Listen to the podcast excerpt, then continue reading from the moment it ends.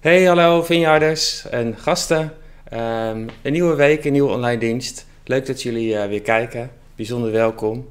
Wij zijn het Utrecht, een eigen tijdse kerk met passie voor God, liefde voor elkaar en hoop voor de wereld. En we hopen heel erg dat jij je thuis voelt bij hoe wij kerk zijn in deze coronaperiode. Vader, dank u wel voor wie u bent. Dank u wel voor uw genade. Dank u wel voor uw liefde. Dank u wel dat we in uw nabijheid mogen komen. Dat we in uw nabijheid mogen zijn.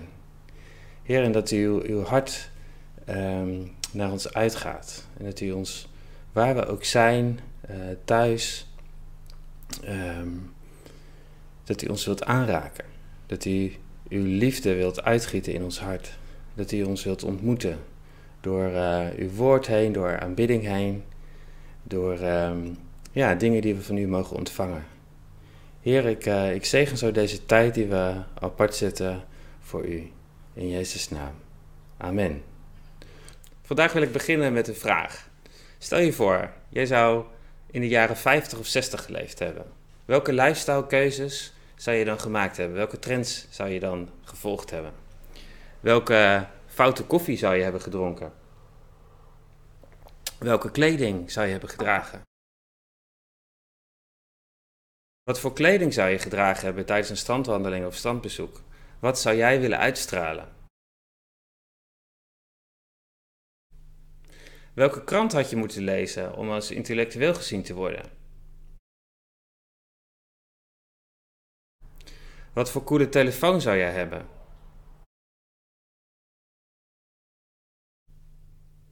En wat voor kleding zou je moeten dragen om op de middelbare school als uh, hip en cool gezien te worden? Grappig om naar deze oude reclames van vroeger te kijken. Je kunt je echt niet voorstellen dat dit soort dingen uh, ja, toen in en hip waren. Historische reclames zijn daarom best intrigerend. Het laat zien welke lifestyle trends populair waren om jezelf mee te onderscheiden.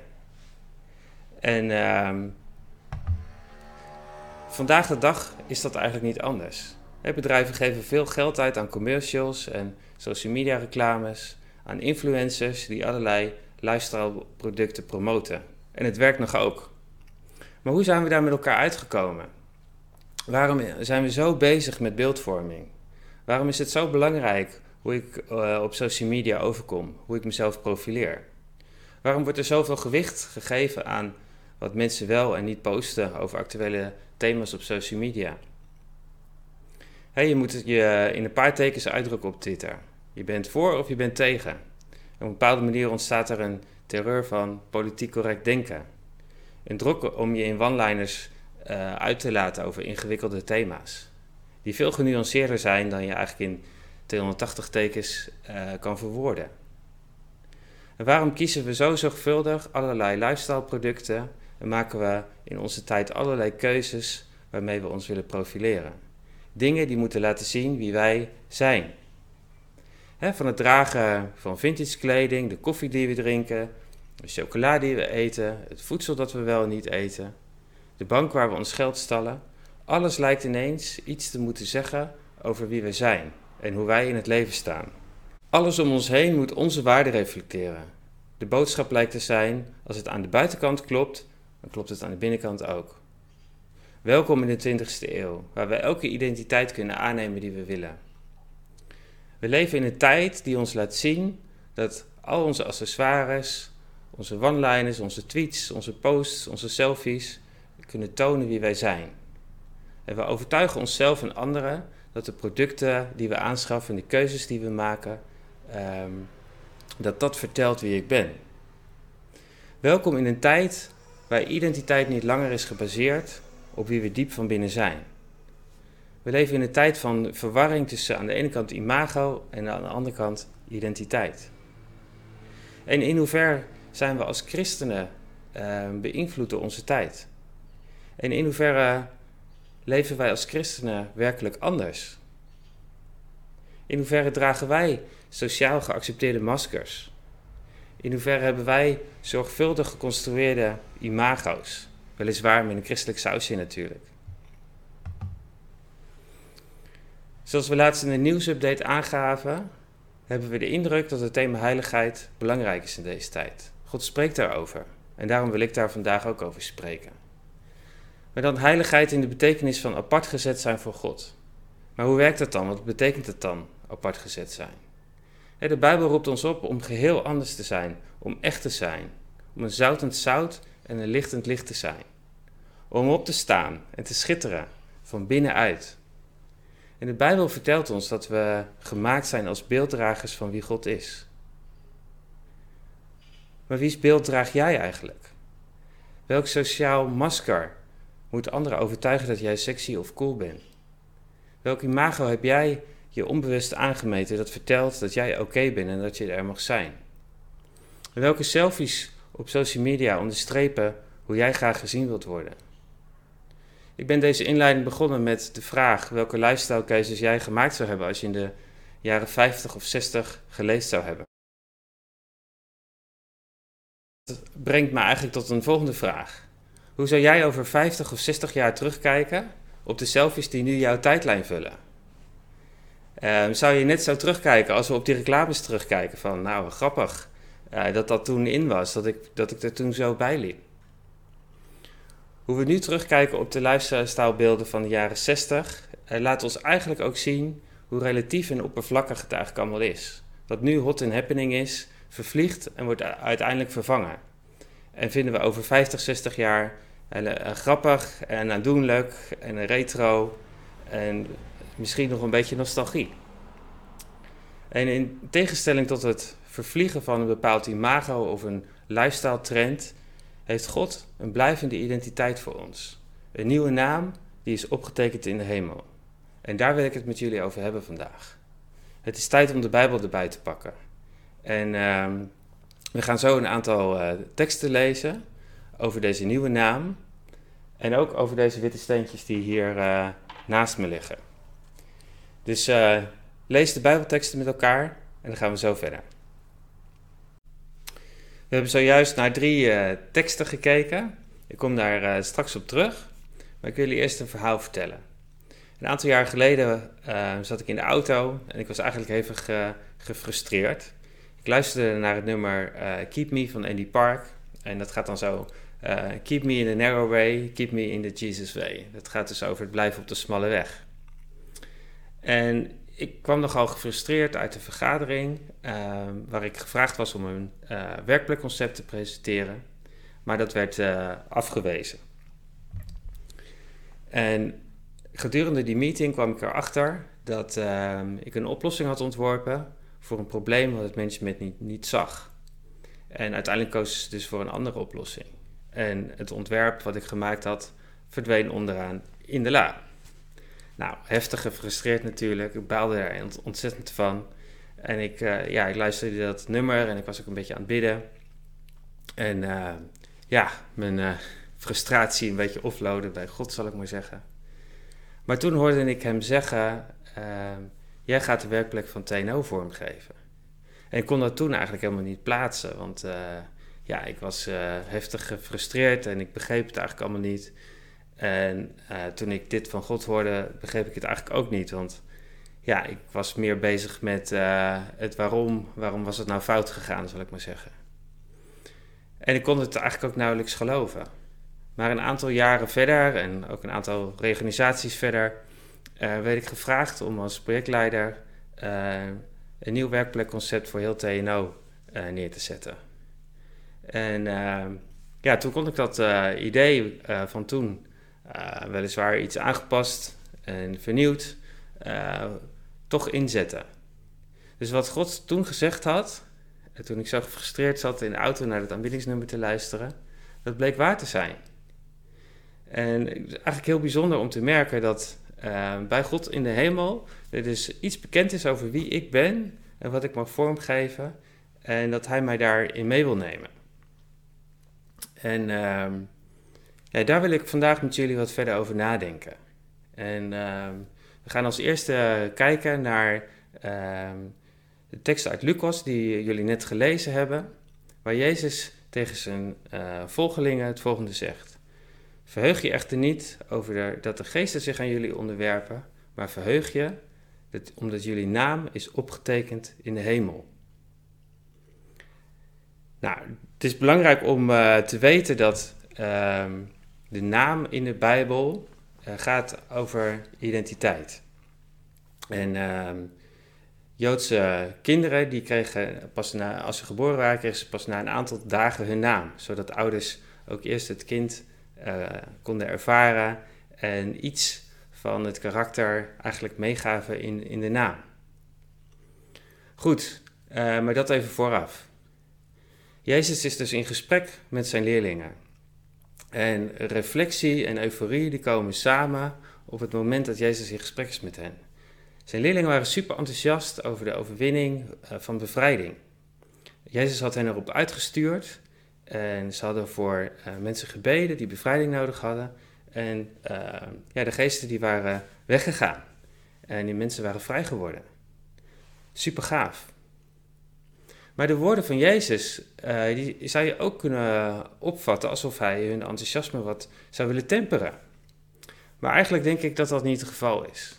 We kennen Jezus niet als iemand die uh, je kop afhakt als je net boven het maaiveld uitkomt. En de leerlingen van Jezus waren hem gehoorzaam geweest, gehoorzaam aan de grote opdracht. Jezus moet enthousiast geweest zijn over hun overwinning. En een aantal versen verder kan je ook lezen dat hij vervuld door de Heilige Geest juicht. Maar wat bedoelt Jezus dan met deze nogal serieus klinkende woorden, juist op dit moment? ik vind het eigenlijk mooi om te zien dat Jezus zijn leerlingen meeneemt in het dragen van geestelijke autoriteit. En ik denk dan ook dat hij hen hier niet terecht wijst, maar dat hij hen een volgende les meegeeft die ze nu kunnen ontvangen dankzij de stap in geestelijke groei. Hij heeft hen meegenomen naar een next level en ze zijn nu toe aan de volgende les.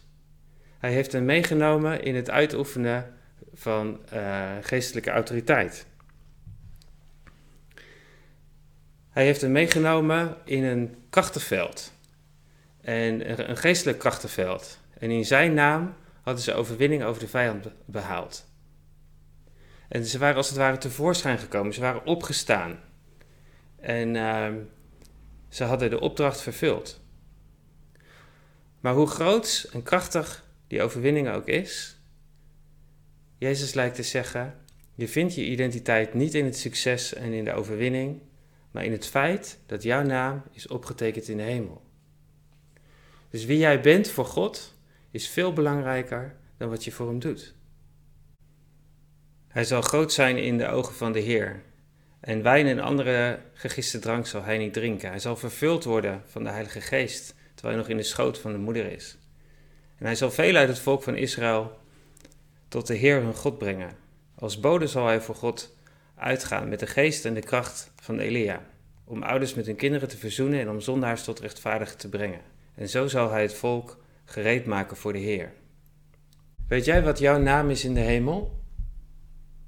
Nog voordat Johannes geboren is, nog voordat hij maar iets gedaan heeft, zien we hier deze woorden die de engel spreekt over zijn leven. En als we het verloop van zijn leven verder lezen in het boek Lucas, dan zien we ook daadwerkelijk dat de roeping en de bestemming die in deze woorden ligt opgesloten, werkelijkheid worden in zijn leven. Dat, dat geldt ook voor ons. Jouw naam, jouw identiteit is bekend in de hemel. En hoe gaaf is het om te ontdekken wat God over jou zegt?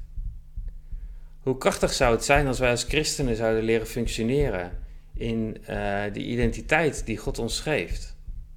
En toen Martijn laatst sprak, had hij een indringende oproep om te stoppen met christen te spelen. En dat vraagt om echt zijn.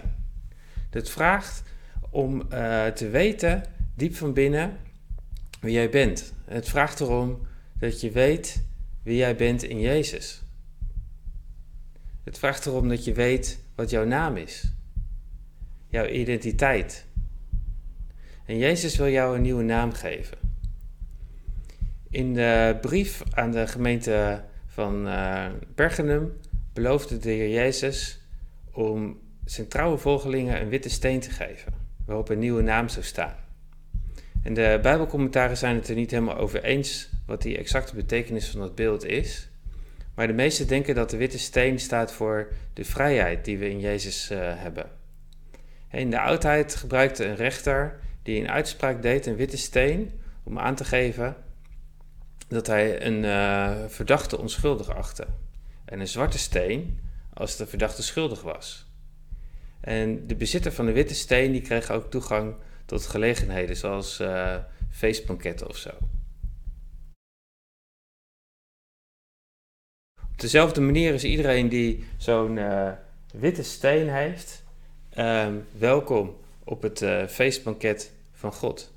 Het feestmaal, wat um, we eens samen uh, met Hem zullen vieren. En dankzij Jezus verkrijgen we vrijheid en een nieuw leven, een nieuwe naam.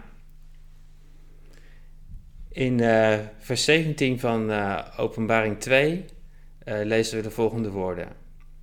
Laat de woorden van de Heilige Geest goed tot je doordringen.